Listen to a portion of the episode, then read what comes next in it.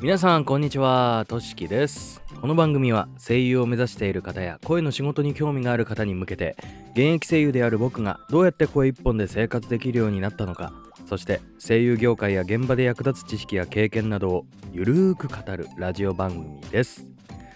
はいということで始まりましたボイラジ。第12回目は役作りについてお話ししていこうと思います。えー、役作りといってもですね人によってえー、様々あると思うんですけれどもまあ僕がよくやる役作りというのがありましてそれはですね大きく分けて4段階構成になっております。えー、これにねちょっと慣れてくるとまあ役にね拒絶されない限りはまあ時間もかからずすっと焼くとね融和できるようになります、まあ、この融和っていうのはまああのマイトガイとかねの声でおなじみのトム・ハンクスとかの戦略をされてるエバラさんが、えー、おっしゃってたことなんですよね。僕はちょっとそういうお話をね聞く機会があったんでなんかあかっけえなと思って、えー、そっからねあの役と、えー、融和するっていうことをちょっと使わせていただいております。はい。パクリっすね。ちょっと本当にあの現場とかでねあとメディアでもねちょっとお話しされてたんですけどちょっとかっこいいなと思ってねついついパクってしまいました。ちょっとね話はそれてしまったんですけど、えー、ちょっとね順を追ってね説明していこうかなと思っております。まずね第1段階は、え超シンプルです。それはですね台本いただいた台本全体を、えー、2度読むっていうことですね。まあめっちゃシンプルですよね。でもねあの、まあただね台本をその脳死で読むというわけではなくて、ね、読み方にもちょっとコツがありましてですねまず最初の1周目は、まあ、純粋にね物語を楽しむっ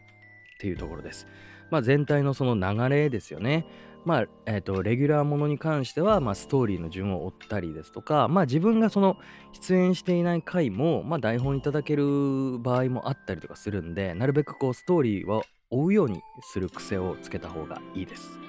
で2周目はですね、まあ、ここが結構大事なんですけどまあなんとなくでいいので、え、自分の、えー、いただいた役が、えー、物語の中でどういう役割を担っているのか、えー、役の置かれている状況役の性格、まあ、この3つをですね意識しながら、え、読みますでこの時に注意点がありまして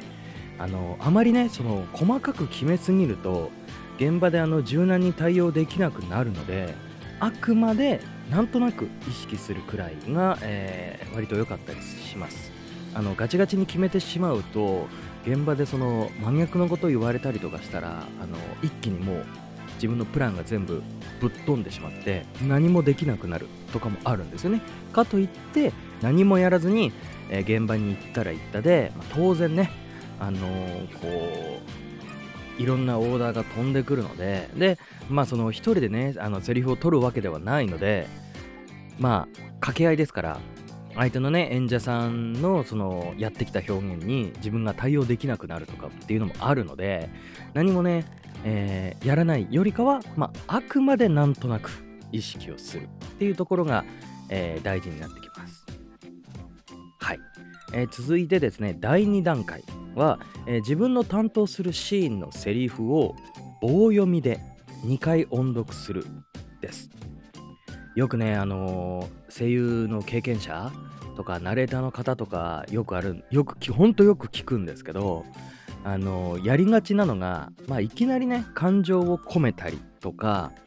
あのこうナレーターとか特にそうなんですけどその文の構成とかをバーって見て大体ここはこうなんだろうなだからここはこういう感じになるよなっていう感じでこう組み立てていくことが多いんですけどそれってあんまり良くなくてまあほんと超一流の人たちはそれでも成立できるぐらいのテクニックがあるんでいいんですけどまああまりそのねお仕事としてその安定まだできていない方たちに関してはそれはあんまりやらない方がよくってまあ、いきなりね感情を込めてセリフを言ったりとか読んだりっていうのはそれだとねその役の小さな声あとはそのまあ作品全体のなんだろうなポイントみたいなところを拾うことができないんですよ。しかもねこの段階で持っている役とか作品に対するイメージっていうのはほとんど間違ってもいるのでここでまずそれを強制していきます。直していくっていうところですね。まあセリフを棒読みで言いながらここでねあ心が動きそうだなとかこの時どんな意識でこのセリフを言ったんだろうとかっていうのをまあ注目しながらねこう読んでいくっていうのが大事になります、えー、ナレーションだったらあここはこういう意図があるんだろうなとか、えー、クライアントはこういうところをこう立ててほしいんだろうなとかっていうところをこうなんとなくでいいんであの見つけていく作業っていうのが必要になってきます、えー、続いてですね第3段階になるとですね、まあ、役の内面を探っていく作業になりますね、えー、まずはですね作品全体の目的っていうのを探っていきます。次にシーンの目的っていうのを探っていきます。で最後にセリフの目的を探ると、えー、3つのね要素があります。よくね例に挙げられるそのロミオとジュリエットで解説するとまああのあの作品っていうのはね全体の目的っていうのはもうすごくシンプルでジュリエットとの結婚なわけですよ。彼女と結ばれたい。まあこの2つが大きいのかなっていうところですね。次に各シーンごとの目的っていうのは自分を好きになってもらいたいとか気を引きたいっていうのがあるかと思います。で最後に、えー、セリフの目的になるとですね自分の声を聞いてその窓を開けて出てきてほしいなっていうねより具体的なあの意味になってきたりしますね。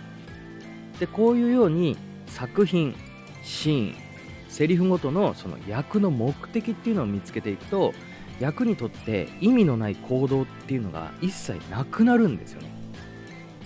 全部のそのセリフ動きに対して意味が付随してくるんですよね。なんとなくで言ってる無意識で動いてるっていうことは全くないので全部のセリフが生きてくるんですよね。逆を言えば殺すこともできるのでコントロールができるようになりますよね。これは本当にものすごく大切な要素の一つです。でそして最後の4段階目は役との融和です。ここからがね本当の本番と言っても過言ではないと言えるくらい大変です。ここがねつかめないと本番で失敗する確率っていうのは非常に高くなりますね、えー、じゃあ実際にねどのようなことをするかというと役の目的や葛藤過去や役の思いなどを自分の経験と結びつける作業になります役の思いに共感できそうな自分の過去っていうのを見つけるんですね。まあ先ほどのね、えー、ロミオとジュリエットなんかで言うと、まあ、結婚したいけど周囲から反対されていると。でなんとかしてその状態を突破したいっていう思いに、まあ、自分が共感するためにあなたの過去にあった出来事の中からですねその付き合った相手とのその付き合うまでの気持ちとかをこう思い出すわけですよね。でここでねもしその付き合ったりとか、えー、結婚したっていう経験がなかったらできないのかっていうわけではなくてまあそうなったらね人殺しの役なんていうのはまあほとんどの役者ができなくなってしまうのでそんなわけはないんですよ。役の気持ちに共感できそうな体験っていうのであれば何でもいいです正直。まあ例えば子供の頃にまあねお母さんからあの子とは仲良くしちゃダメよなんて言われた記憶とかたねそのクラスでまあはぶられている友達を見て自分が思ったこととか、まあ、自分自身が、まあ、この過去なら使えるんじゃないかなって思うものなら何でも引っ張ってきて OK ですここから自分の過去とね、え役の思いっていうのをすり合わせて融和させていくわけなんですよ役にね深い共感だったりとか、えー、自分の過去の体験っていうところから役のね本当の苦しみだったり望みえー、そういうのが理解できるように、まあ、何度も台本をこう確認していくわけですね。これをまあ繰り返していくと役と一体になれる融和できる感覚っていうのが生まれてきます。これがねもしうまくいった場合はあ役の目的は〇〇だと思ってたけどあ全然違ったな。役自身ももしかしたら気づいてないかもしれないけどこれ本当はバツバツだな。っていうように役の本当の目的っていうのもここで気がつくことができるんです。これがね本当に大きいんですよ。ここまでできるかできないかで一流になれるかどうかが決まります。実はこれね監督すらも気がつけない役者だけがたどり着けるレベルなんですよ。ここにねたどり着くために台本をもらった第一段階で役のイメージを固定しないようにその棒読みでね読むっていうことをあのお話しさせてもらったんですよ。生半可な役作りだとここまでね絶対に来れませんから。一番大事なのはやっぱり反復練習ですね。意味のある練習っていうのをして役のことを真剣に考えている時間があなた自身をこのレベルまで連れてきてくれるんですよ。一番ね時間と労力がかかるのはやっぱりね役の感情っていうのを作る部分ですよ。役の目的を探して自分の過去の経験を引っ張り出してすり合わせていく。これをまあシーンごと、まあ、もしくはセリフごとに行う作業。ここがね一番大変なんです。逆にねここさえ乗り切れば、まあ、あとはね調整するだけになります。で最後に、えー、感情を作る時のヒントっていうのを、まあ、ちょっとだけねお話しさせていただくと感情っていうのは、まあ、作ろう作ろう感じよう感じようってやると絶対にね何にも感情が湧いてきません。これ理由は単純で理性が働きすぎてるからなんですよ。頭で考えすぎなんですよ。感情っていうのはいかにね有名な俳優役者でも自由自在にコントロールすることはまあ難しいんですよ。感情をねうまく扱うコツっていうのはその感情が湧きやすいように自分自身の心っていうのを誘導させること。これにつきます。だから自分の過去の経験っていうのが大事なんですよ。だから役者っていうのはいろんなことを経験しなさいってみんな養成所の先生とかは言うんですよね。でもまあこういったことをするんだよっていうことはなかなかね養成所とかレッスンとかそういったところで教わることはまずないのでここでまあ僕がねこうやってお話しさせていただくいい機会なのでちょっとお話しさせていただきました。はい。ということでね今回は役作りをテーマにお送りさせていただきました。これはね本当にね本当に役者においてナレーターにおいても必要なことになるので是非ね皆さんも参考にしてみてください。